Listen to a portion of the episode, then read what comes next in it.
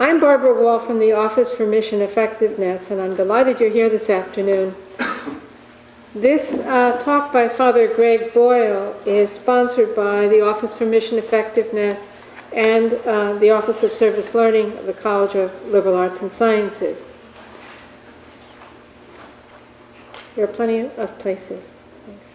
Us, and tomorrow he'll be uh, with the students and faculty and staff at St. Joe's. You know that school down the road a piece, that Jesuit school.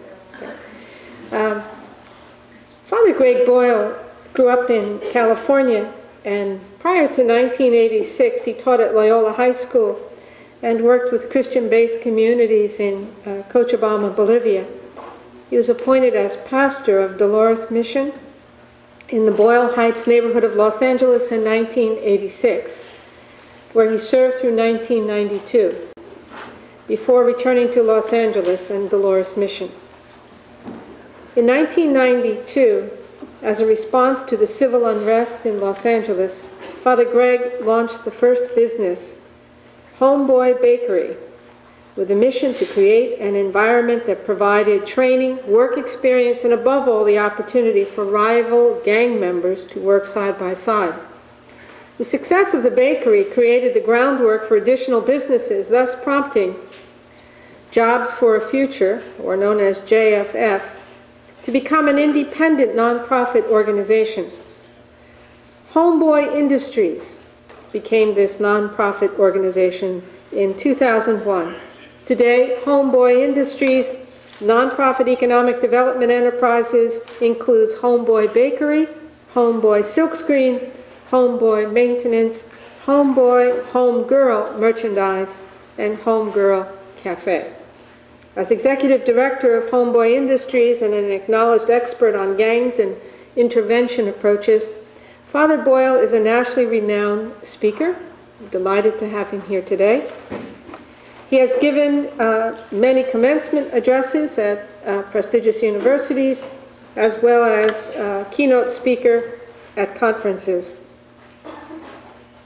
Father Boyle was a member of the State Commission on Juvenile Justice, Crime, and Delinquency Prevention, and is currently a member of the National Leadership Council of the Iris Alliance Fund and serves on the advisory boards for the Loyola School, uh, Law School Center for Juvenile Law and Policy and the National Youth Gang Center. Needless to say, a man like Father Boyle has received many accolades and recognitions on behalf of Homeboy and especially for his work with former gang members, including the California Peace Prize. On September 17, 2007, Father Greg received the Humanitarian of the Year Award from Bon Appetit magazine during their 10th annual award ceremony in New York. He also received the Caring Institute's 2007 Most Caring People Award and was recently 2008 marks the 20th anniversary of the work Father Greg began Homeboy Industries, now located in downtown Los Angeles, is recognized as the largest gang intervention program in the county and has been. Greg, please join me in warmly welcoming Father Greg Boyle once again to our Villanova campus. It is an honor and a privilege to have you with us, Father.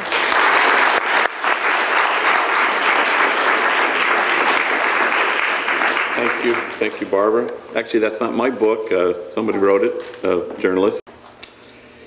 Uh, first, as Barbara mentioned, as pastor of the poorest parish in the Archdiocese of Los Angeles, uh, nestled in the middle of two public housing projects, Pico Gardens and Aliso Village, and together they comprise the largest grouping of public housing west of the Mississippi.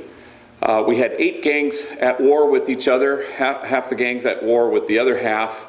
Uh, I buried my first kid killed because of all this sadness in 1988. Uh, I buried my 159th um, about two months ago, a guy named Henry. And then that brought gang members to the church, and then they said if only we had jobs. And so we tried to, after that point, go to the surrounding factories and find felony friendly employers, and that was sort of challenging. So then, when we couldn't find enough employers willing to give uh, homies and homegirls a chance, we started our own businesses, uh, first with Homeboy Bakery. A month later, Homeboy Tortillas in a factory in downtown LA. And then once we had two businesses, we came up with the highfalutin name Homeboy Industries, as if it was some big industries, you know, and 14 doctors, huge counseling, mental health department, legal department, housing department, case management, curriculum. We still have a, we started a brand-new charter school. Uh, Now we're the largest gang intervention program in the US of A. A 1,000 folks a month walk through our doors from 45 different zip codes. There are 1,100 gangs in LA County, 86,000 gang members, so it's a pretty daunting uh, task. We have five businesses, as Barbara mentioned, uh, Homeboy Bakery, Homeboy Silkscreen, Homeboy, um, young ladies from rival gangs, waitresses with attitude, We'll gladly take your order if you ever get to LA. Uh, A lot of things didn't work. Anything worth uh, uh, succeeding at is worth uh, having occasional failures at. Uh, Like we d- we had Homeboy Plumbing, that didn't work so well, you know, uh, who knew? People didn't want gang members in their homes. I I didn't see that, see that coming, but,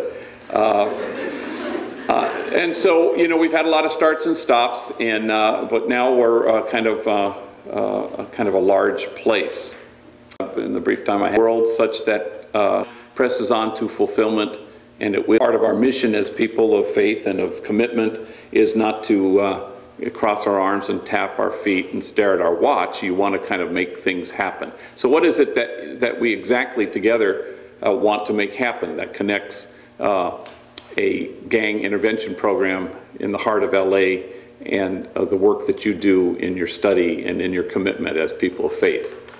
Well, I want to suggest that it is, uh, in fact, the creation of a community of kinship. Mother Teresa, I think, diagnosed the world's ills correctly when she suggested that the problem, of course, in the world is that we've just forgotten that we belong to each other. So, how do we together stand against forgetting that we belong?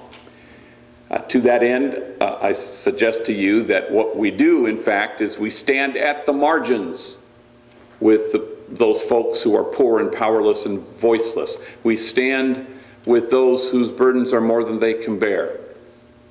You choose to stand, in fact, with the easily despised and the readily left out.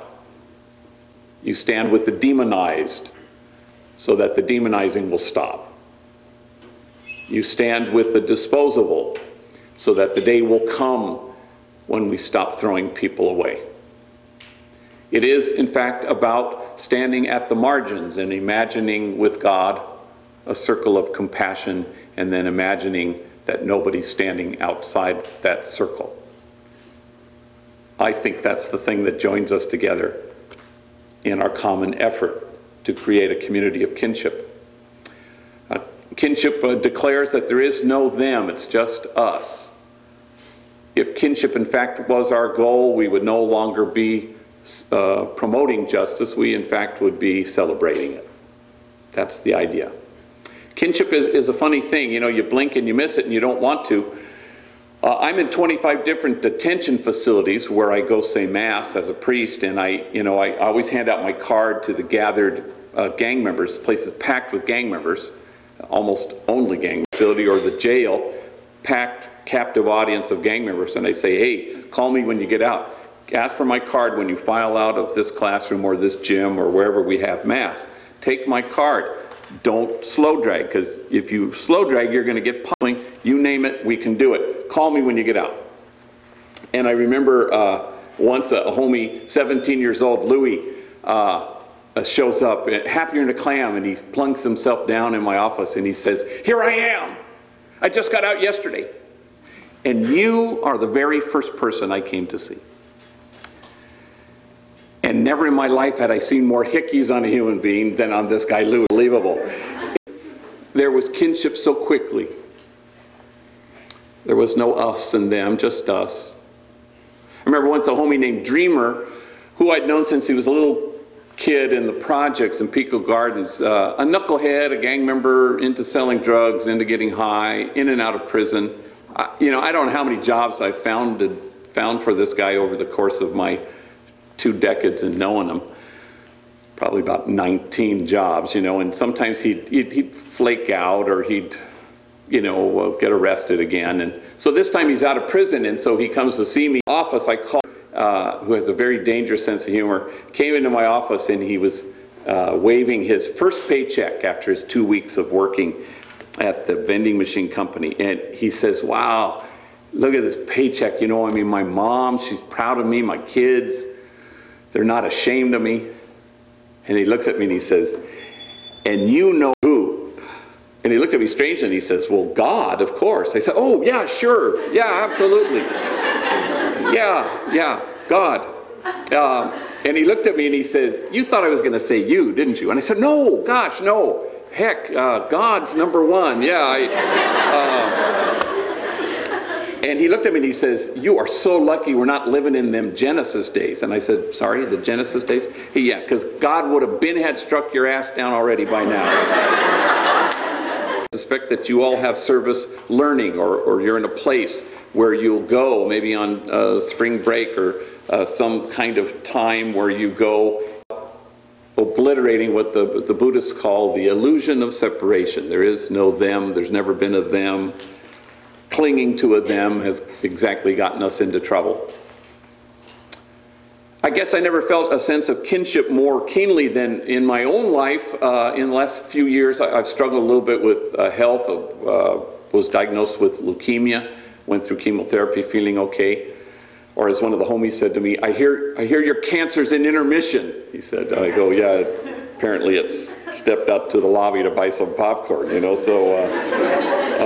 But when this got announced on the front page of the Sunday LA Times, uh, a big article, so, so the homies and the homegirls, they, they just bombarded my, uh, uh, my voicemail, you know, and uh, came out of the woodworks. I remember a home, homegirl named China called me, uh, left a message. She says, now it's our turn to take care of you.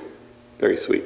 You know, and he's, uh, and he stands in front of my desk, you know, a lot of tattoos and big tears in his eyes, and he says, what, I, I, I was really happy to tell him I didn't need any of his organs, you know, and uh, one of my favorites was a 15-year-old little mocosito, little kid who came in, little gang member, knucklehead. He came sort of late in the game. Uh, I had been almost done with all my chemo, but I had come back to the office after treatment. I always wanted to be there rather than any place else. And, and this kid plunks himself down in a chair, and I'm behind my desk, and he just looks stricken. My cat had leukemia. yeah, she died. Like, oh gosh. Uh, boy, sorry to hear that. I uh, really glad you stopped by. It just can't tell you how you just picked me up right there, you know. And one of my favorites was from a homie named, everybody called him Loco, uh, uh, Robert. And Loco called me from jail, collect. And uh, he had just read this in the LA Times and he said, hey, what's up with this leukemia anyway? And I said, well, it's, it's cancer, you know, it's in the blood. Um, the doctor says my white count's too high. And Loco says, them doctors, they don't be knowing nothing. I said, well, what do you mean? He goes, well, hello, course your white count's high. you white. And uh, so I, I find if I accept more collect calls from jail, I'll just start calling them second opinions, I guess. So it's kinship. It's about discovering there is no daylight that separates us. Once you discover that, suddenly the world looks differently. No kinship, no justice. No kinship, no peace. It's just the way it works. Always has been, always will be. If our goal is kinship, everything else seems to kind of work itself out. I remember a number of years ago, a homie named Carlos, 24 years old, just released from Corcoran State Prison, a California prison. Uh, the day before he was released, he shows up the next day in my office. And first thing he says is, do you remember me? And why would I remember him? It's been 10 years. He was 14 when I met him at juvenile hall, just a little kid. Now he's, uh, you know, right out of prison and, and, and looks exactly as you might expect him to, uh, kind of menacing looking and, uh, you know, really built from lifting weights all day and covered with tattoos. I mean, just alarming. His, his neck was blackened with the name of his gang, which was Toonerville. So Toonerville, uh, black from, head, uh, from collarbone to uh, jawbone. Head shaved, which is typical among Latino gang members, covered with uh, tattoos, alarming tattoos on his face, on his head. But most alarming of all, though exquisitely done, are these two very black devil's horns reaching down to the middle of his forehead and up into his scalp. And he looks at me and he says, You know, I am having a hard time finding a job, you know, and I'm, I'm thinking, well, maybe we could put our heads together on this one, and I'm about to inch him towards uh, tattoo removal. And he says, but you know, I, I've never worked in, so uh, we, our biggest business is our Homeboy Silkscreen factory. So I decided to send Carlos there. This was a Monday. I said, you begin tomorrow on Tuesday. Now, um, that's our biggest business, a million dollar business, been around for 13 years. Uh, thousands of enemy gang members have worked side by side there. Um, high quality work, reasonably priced. We UPS to Philadelphia. So if you need if you need anything, please uh, holler. I'll, I'll, hand you my card afterwards. Uh, so I send Carlos to uh, the silkscreen factory. That was on Tuesday. On Wednesday, I'm curious how he's doing. So I call uh, Gabby, the receptionist, and I say, "Bring that new guy with the devil's horns." To the phone. So Carlos comes to the phone and I said, Hey, how's it feel to be a working man? And he says, It feels proper. Yeah, I'm holding my head up high. In fact, I'm like that guy on the commercial, you know, the one who walks up to total strangers and says, I just lowered my cholesterol. yeah, that's me right there. I go, wow, Carlos, that just flew over my head. What, cholesterol? He said, Yeah, yesterday after work, I'm dirty and I'm tired, sitting at the back of the bus. I couldn't help myself. I kept turning to total strangers. I'm just coming back. My first day on the job. Just got off. First day at work. Of course, I'm imagining the people on the bus, you know, kind of wondering are mothers clutching their kids a little more closely, you know? I'm thinking somebody must overhear this kid and say to himself, Hey, good for you. Nice going. Bien hecho. Once he takes a look at this guy, what a waste of a perfectly good job. The prophet Isaiah writes, In this place of which you say it is a waste, there will be heard again the voice of mirth and the voice of gladness, the voices of those who sing. You don't have to wait till you graduate to make those voices heard.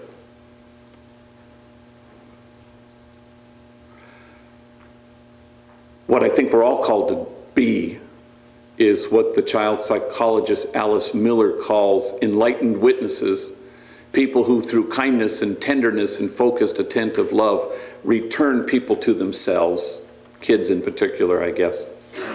It's about returning people to themselves. It's never about holding up the bar and asking anybody to measure up. It's about you showing up and holding the mirror up and telling people the truth of who they are, that they are exactly what God had in mind when God made them.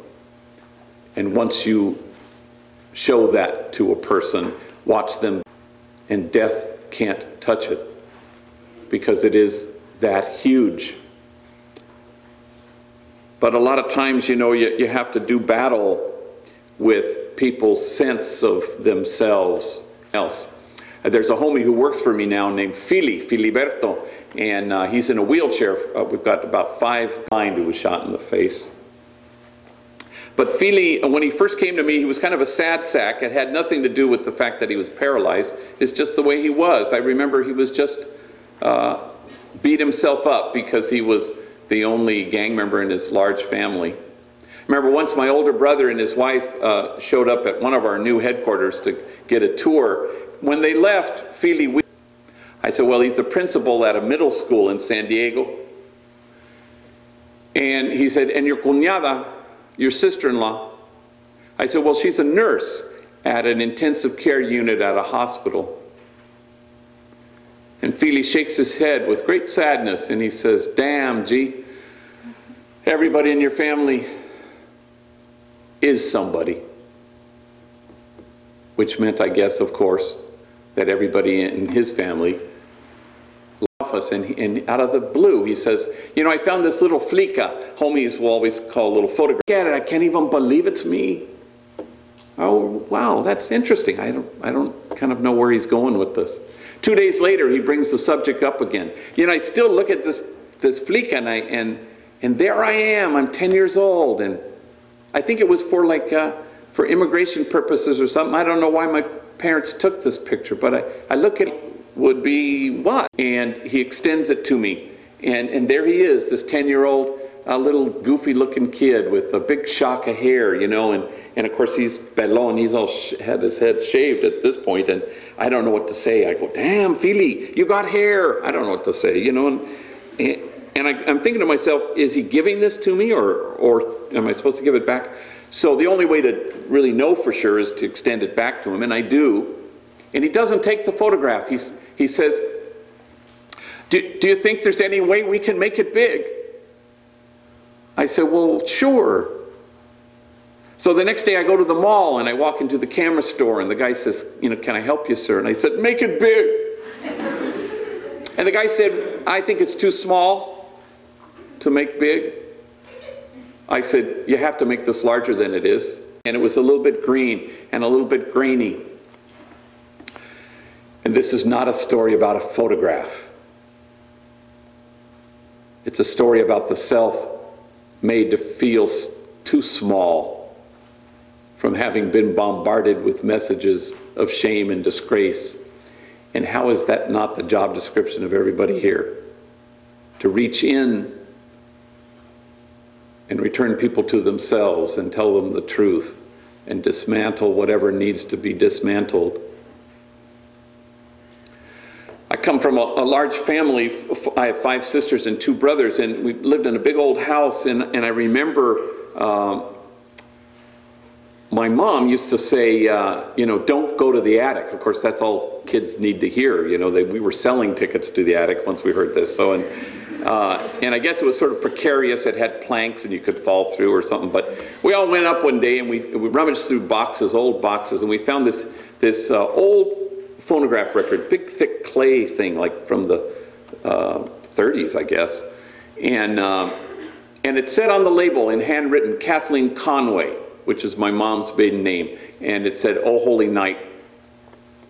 So the Christmas Carol. So we raced downstairs, put on our little toy phonograph, and encircled the speakers, and we all lying on our stomachs and just waiting. And, and th- through the scratchy, uh, old, old uh, thing comes this angelic voice. It's an opera singer, and, and we did had no idea that our mom, before she in sin and error, pining, till he appeared and the soul felt its worth.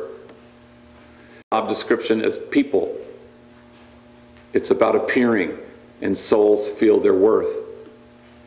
This uh, September from a gang called the Mob Crew, in and out of jail and in and out of uh, craziness all the time.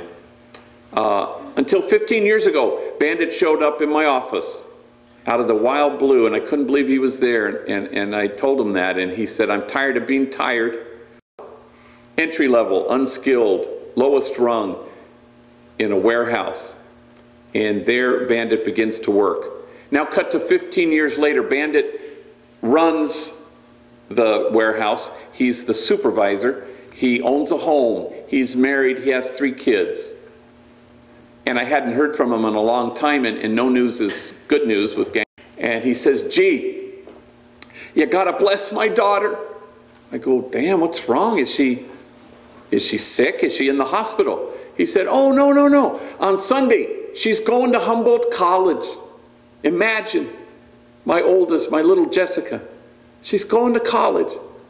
But she's a little chaparrita, and I'm a little afraid for her because she's so tiny and young, and she's only 18, and she's moving away from home. So, do you think you could, I don't know, give her a, a bendición, a blessing before she leaves? I said, Sure. I said, Look, tomorrow, Saturday, I have one o'clock baptisms. Why don't you come at 12 and uh, we'll do a little send off blessing? Well, the next day comes, sure enough, right on time, Bandit and his wife and the three kids, including little tiny Jessica. And I, I situate them in front of the altar, and I put Jessica right there in front, and, and we encircle uh, her. And, I, and I, I say, everybody close your eyes. And so everybody touch her, put your hand on her head, and, and, and um, put your hands on her shoulders. Everybody touch her. And, and as the homies would say, I do some long ass prayer. I go on and on and on. And somewhere in the middle of this thing, I'm noticing we're all becoming chillones. We're all starting to cry. And you can hear the sniffles. Everybody's crying. I don't know why we're crying. But certainly nobody in their families. And so when, you know, I kind of wiped away my tears and we're all kind of laughing at how mushy we got, I, I look at Jessica and I say, hey, so what are you going to study at Humboldt? And she was very quick. She says, forensic psychology. I go, damn, forensic psychology? and Bandit chimes in. He goes, yeah, she wants to study the criminal mind. And Jessica turns and looks at her father, does a very deadpan, and does one of these, pointing over at her, at her dad. And, and Bandit sees her, he starts laughing. Yeah, I'm going to be her first subject. So we go out to the car and we all big abrazos and they say goodbye and they pile in the car, but Bandit hangs back and I say, hey, Doc, can I tell you something? I give you credit for the man you've chosen to be. And he looked at me and he says, you know what? A bueno para nada, a good for nothing. I guess I showed him. I said, yeah, I guess you did and the soul feels its worth, exactly God's deepest hope and longing.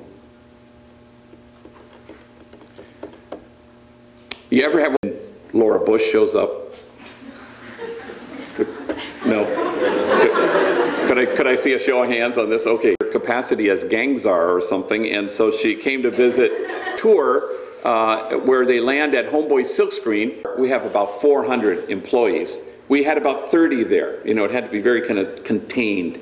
And uh, on the day of the visit, we had bomb sniffing dogs. We had sharpshooters on the roof. We had uh, uh, sharpshooters inside the building up in these rafters, you know. It was quite extraordinary. And so we had the people who were printing shirts and doing embroidery, and then the small group of like 12 who were going to meet with her in a kind of a roundtable discussion. So um, a couple weeks before her visit, the head of the Secret Service detail said, hey, Father, um, I need the names uh, of everybody who's going to be in handshaking range of the First Lady. I need their names. I need their uh, birth dates. I need their social security numbers. So I went to my office, I typed it up, and I handed uh, it to the guy. Well, a couple days later, he's in my office, and he's looking quite agonizing, and he's saying, uh, wow, Father, um, yeah, these people have records, he says to me, you know, like, like this news might come as a surprise to me. And I, I said, you know, at, at, Homeboy Industries, it's sort of the idea, you know, and anyway, so they approved mainly all of them. They had trouble with one, but we negotiated. Anyway, so she came to visit, very nice lady. Everybody felt quite special, and she left. Well, three months later, somebody from uh, Mrs. Bush's staff called me and said, uh, the First Lady is having a huge youth conference at Howard University in Washington, D.C., and uh, Mrs. Bush would like you to speak at it. And I said, I'll be honored to, happy to. Oh, by the way, Mrs. Bush would like you to bring three homies with you. You know, uh, now, whether Laura Bush actually used the H word, I'm, I, we can't be certain, but she said homies. So uh, I said, sure, I'm happy to invite three homies, uh, bring them with me. And uh, the woman said, oh, and by the way, after the conference, a select group of participants, about 100, will be invited into the White House for dinner. Well, certainly, you know, crooks have resided in this house before, but I think it's the first time gang members have ever stepped foot in there. So uh, I, I picked, like if you were to go to central casting and say, pick uh, three menacing looking gang members, you, you, would have picked these three. Uh, Gus, just to mess with the White House a little bit, you know. And so, so it was Gus, uh, Herbie, and Gabriel. And, you know, tattoos and big guys and had been done prison time and in their late 20s, you know. And and so I thought, gosh, you know, we're going to the White House for dinner. You can't exactly wear size 85 waist Dickies, you know, so we, we, we got to get some suits. So we went to Men's Wearhouse. Do you guys have that anywhere around? Yeah, you're going to like the way you look, I guarantee it. Yeah. Well, that guy wasn't there, but we, uh, we, we, we went to the one in Burbank, and I swear to you, the second the four of us walk into the store, every single solitary salesperson rushes us at the door as if to say, now, how may we help you walk out of our store as quickly as possible? And I said, you know, uh, we're going to be needing three suits. You know, they're, they're going to dinner at the White House. And of course, the guy said, yeah, right, sure. And so they dispatch them to two dressing rooms, and before you know it, uh, I'm out there by myself picking through ties. I turn around, and there's one of our uh, three guys, Gabriel. And Gabriel's in a suit for the first time in his life, and he's staring at himself all alone in front of a six-sided mirror, mouth wide open. He can't believe that's him in this uh, amazing kind of gray suit. And uh,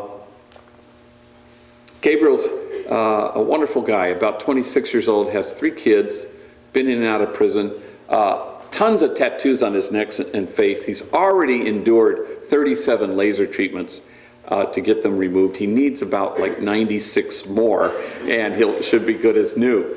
And uh, his main uh, job at, at, Homeboy Industries is he gives tours. He gives great tours. He'll, uh, in, uh, when tour groups come through, he'll walk them and introduce them to the job developers. He'll uh, explain our release program. Uh, he'll uh, hand you goggles so you can watch tattoos getting removed on the premises. Uh, he gives a magnificent tour. People always mention him. Uh, he has about the finest, most pure, simple heart of any human being I've ever been privileged to meet. Now, the outside packaging might suggest otherwise. The day won't ever come when I have a purer heart or am closer to God or am more noble than this guy, Gabriel. So I walk up to him and he's staring at himself in the mirror and I tap him on the shoulder. And he doesn't move to look at me, he just keeps staring at the guy in the suit. And I say, Are you okay? And he says, Damn, G, I'm already pinching myself. Like he can't believe he's in a suit. He can't believe he's headed to the White House. A week before we're scheduled to go, we had bought the tickets long in advance. I, I call him in, and I don't know what, why this occurred to me, but I did. And I said, Hey, Gabriel, by the way, did you ask permission of your parole officer to go to Washington, D.C.? And he said, Oh, of course. I said, Whew, great. He said, uh, Yeah, she said no.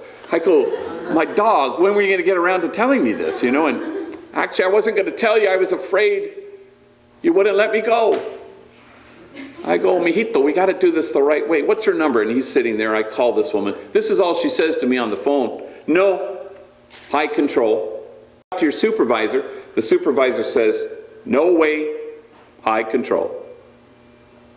I said, could I talk to somebody who's like a notch, you know, above you? And I get this third guy, and, and he says, nope. Finally, uh, the White House faxes uh, letter after letter after letter. This may be the singular accomplishment of the Bush administration. uh,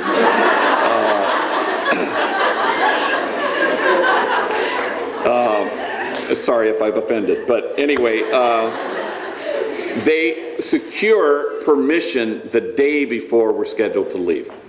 We were going to go anyway, but I mean, permission is nice. So, anywho, so uh, so then uh, we're going to our trip, and, and, these guys had never been on an airplane in their life, and it was um, uh, mishap after mishap, and it was we're halfway. They're all late in the early morning darkness on a Tuesday morning, and we're halfway to uh, LAX airport, and uh, I turn around asking nobody in particular, "Do y'all have your IDs?"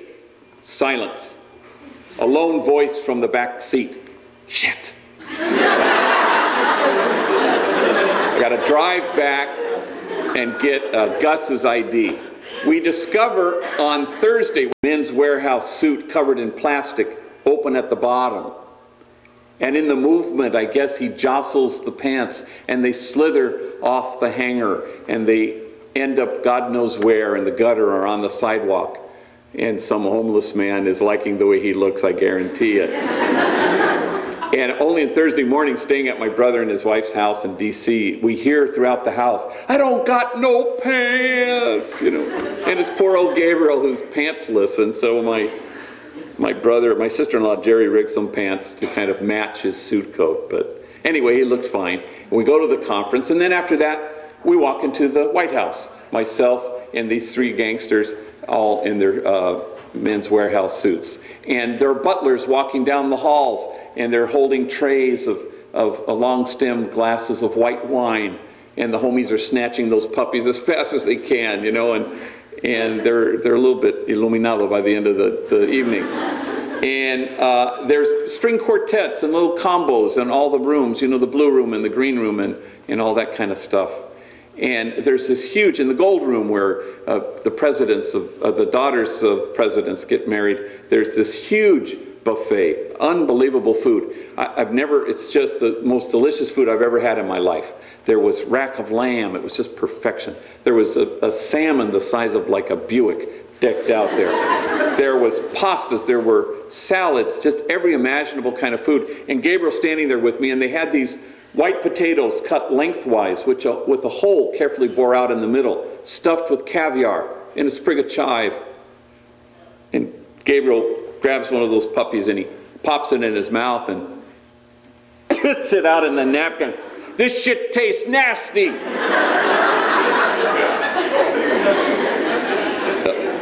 the next day, we flew home and we're midway across the country, and it's an innocent in the world, though, again, his packaging wouldn't suggest that. But he's, he, hey, I got to go to the baño.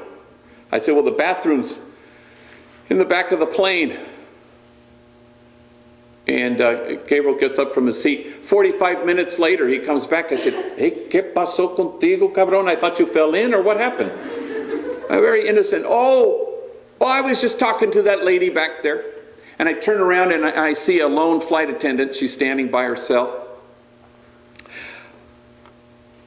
I made her cry. I hope that's okay. I go, my. Twos, and she saw my Homeboy Industries shirt. I don't know. She asked me a gang of questions. So I gave her a tour of the office. At 39,000 feet, Gabriel gives this woman a tour of the office, introduces her to the job developers, hands her goggles. We had dinner there. I say, well, mijo, what you expect? She just caught a glimpse of you. She saw that you are somebody. Sometimes people cry when they see that. Suddenly, kinship so quickly. Two souls feeling their worth, gang member, flight attendant, 39,000 feet. Exactly what God had in mind. One last story. It's an occupational hazard in my biz that if you hire one kid from one gang, you're going to get 10 phone calls from kids from uh, White Fence, which is an old traditional gang that in LA stretching back to the 40s. So I get a phone call from one of the guys, another guy from White Fence, and um, I never met this kid, and, and all he says to me on the phone is, hey, this is Chico from White Fence. Kick me down with a jale, which roughly translates, do you think you could locate gainful employment for me? and I said, well, I don't even know you. May, you know, maybe we should meet first. So I scheduled to go to his house, and I meet this really skinny as a rail kid. Chico, 17 years old, skinny, skinny, skinny, big, huge, floppy ears, shaved head, a lone tattoo on his neck. We sit on the front porch. I meet his mother, Rosa, who's a very nice lady who seems quite happy that I've intervened somewhat in her kid's life. We talk, and I said, Hey, Miko, if I found you a job, is there a skill you'd like to pick up? And he's very quick. He says, Yeah, uh, I want to learn computers. Though I don't know anything about them. So long story short, I find a place called the Chrysalis Center, which is uh, a homeless resource center in downtown LA.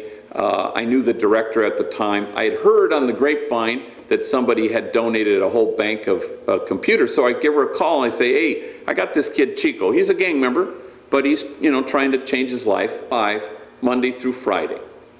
Um, I will pay him myself every Friday, somehow, hold up an ATM machine or something, but yeah, I will pay him. You just teach him everything there is to know about computers, and, you know, we'll call it a job. And she said, great, send him over. So I call up Chico and I said, Mijo, your lucky day begins on Monday, um, and I give him the address. And I say, if you don't go to school, I don't want you to go to work because uh, you got to go to school in order to work. And uh, you have two bosses. One you're going to meet on Monday at 1, the other boss you're talking to right now. So if I find out, and I will, if you're hanging, banging, or slanging. So hanging is uh, kicking it with the homies. Slanging is selling drugs of any kind. And gangbanging is that activity ranging from writing on the walls at the low end to shooting at people at the high end and anything in between. If I find out you're hanging, banging, or slanging, I'm going to fire you. Now, am I clear? And he says, I won't let you down. So Monday comes, and I know it's, it's part of my consciousness. I'm sitting at my desk, I can see the clock on the wall. It hits one. I go, okay, now Chico's walking into his new job at the Chrysalis Center.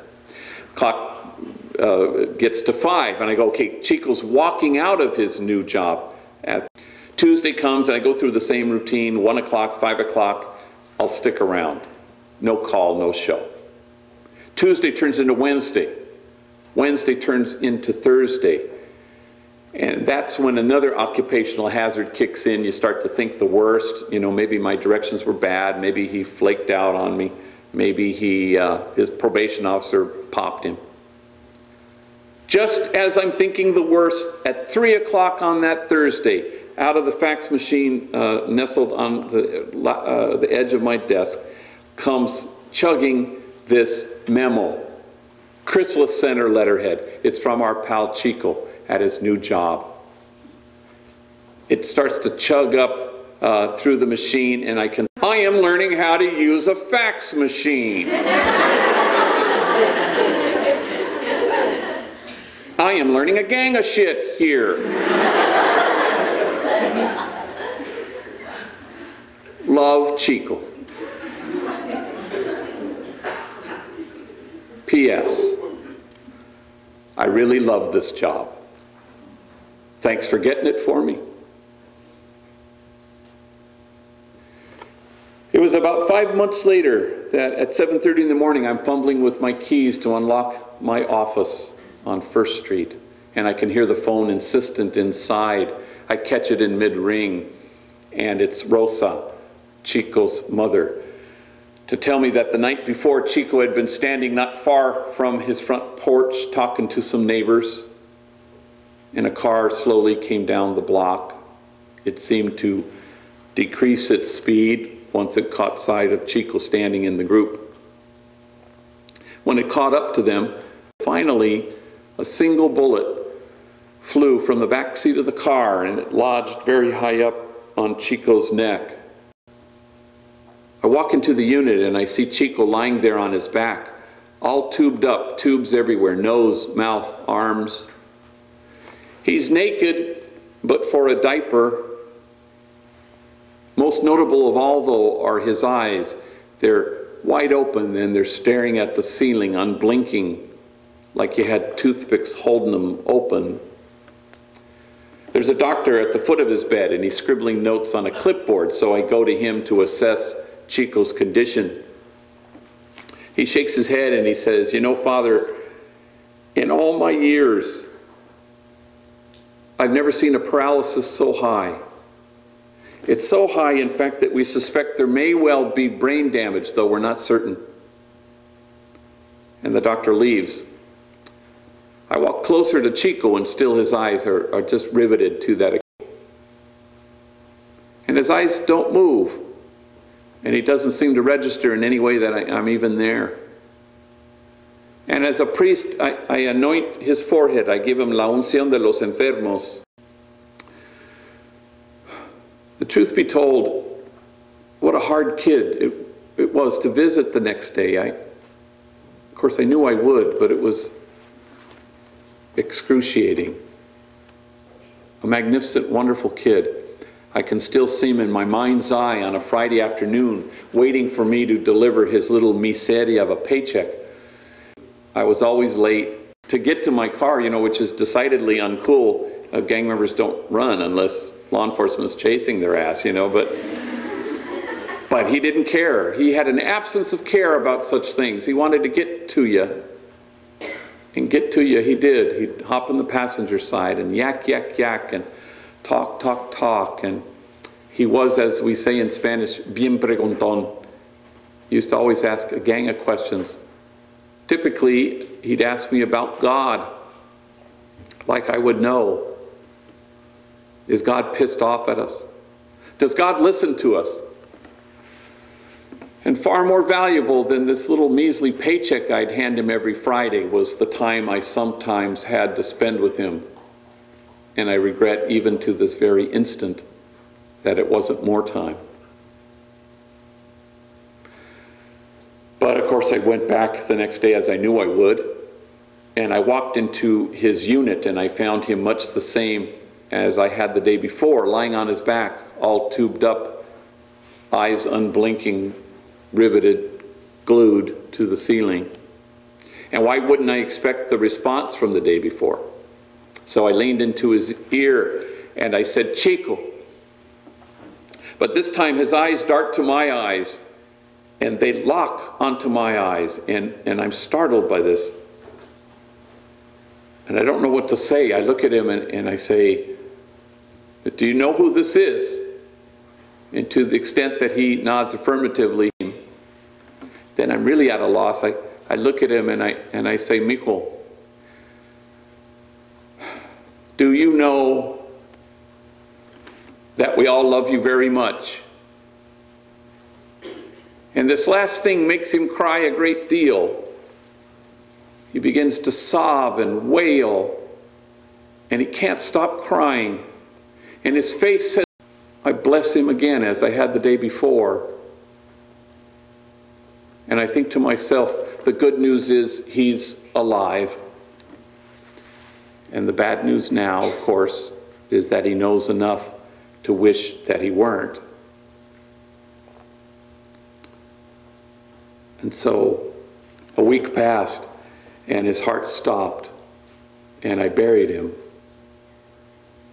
And as I blessed the cross on the coffin at Resurrection Cemetery, and I handed it to Chico's mother, Rosa, then and only to do it, otherwise it would be crazy making for me. I had put my feelings on the back burner, and I really couldn't continue to do it. And two, I realized only at that moment that this was the eighth kid I had buried in a three week period. That hadn't occurred to me until that moment.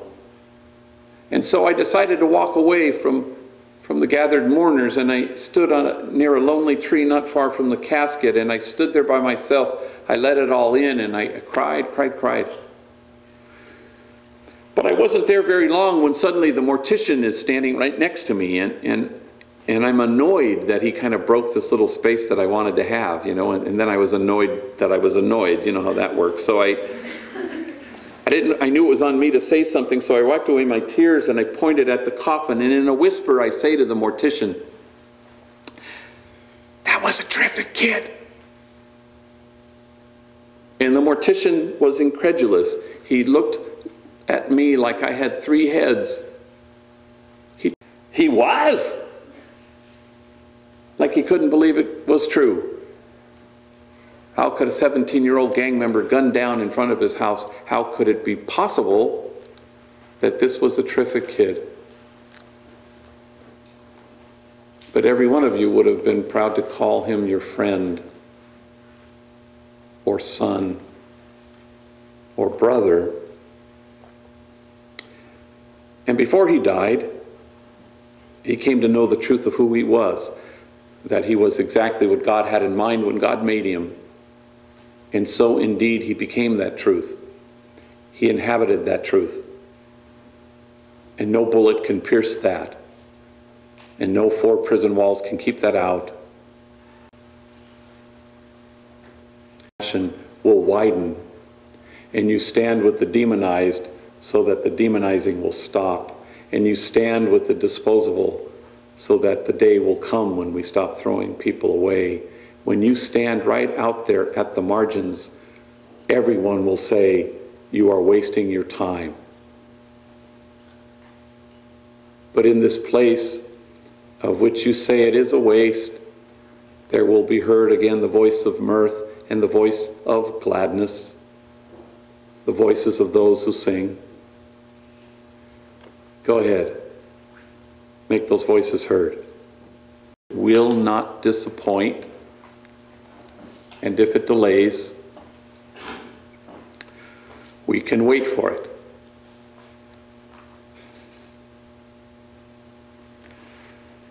Thank you very much.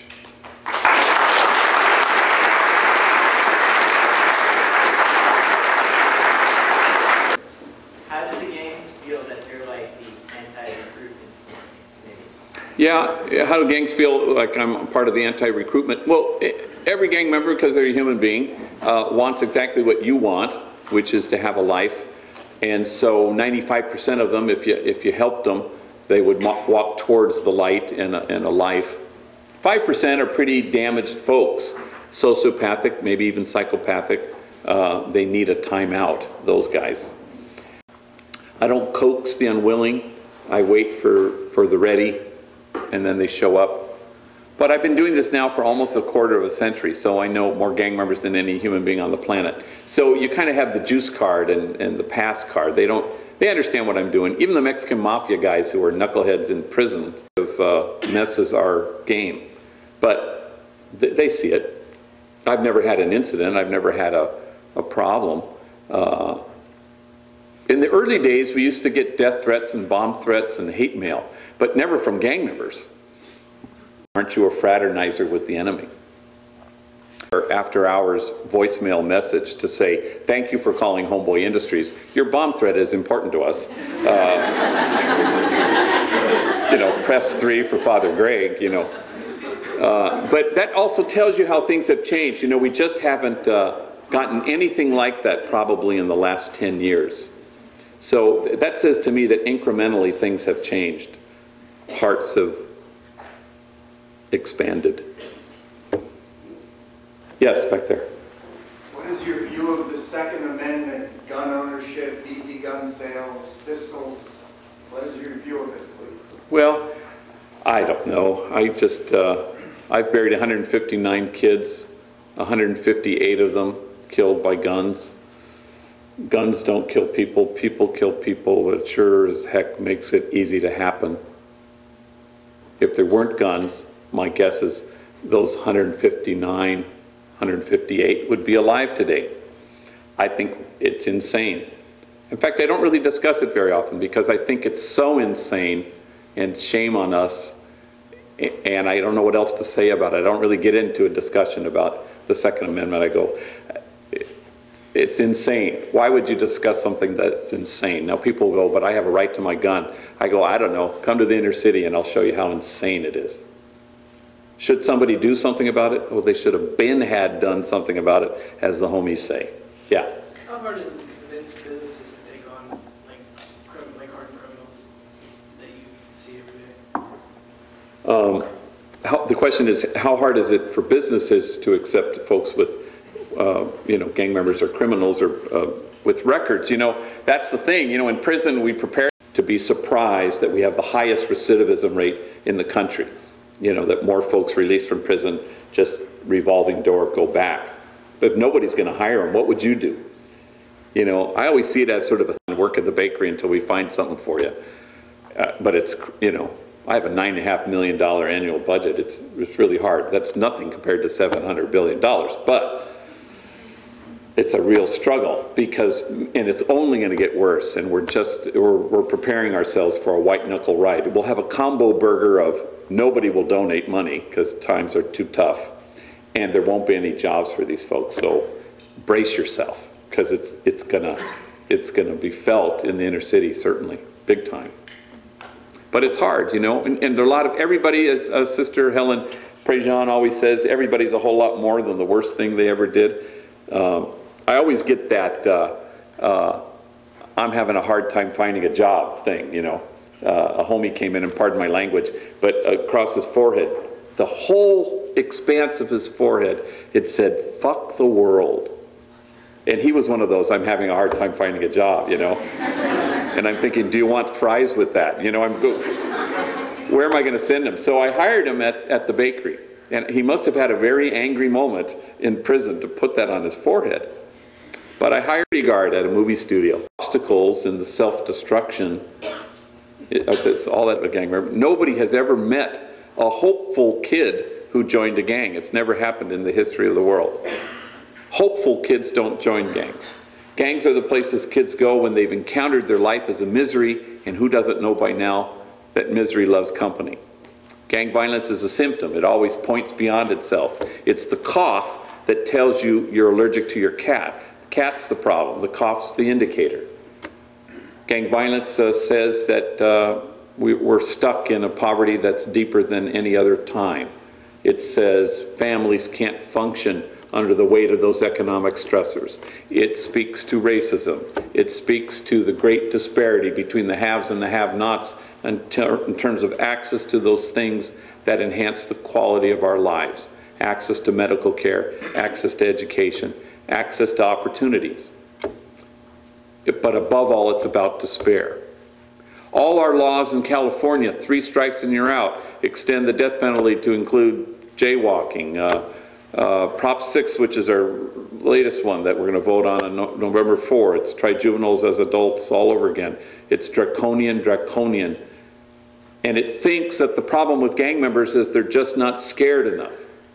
But the problem, of course, is that gang members just aren't hopeful enough. From 12 We are now currently the only country on the face of the earth that cannot tell the difference between a child and an adult.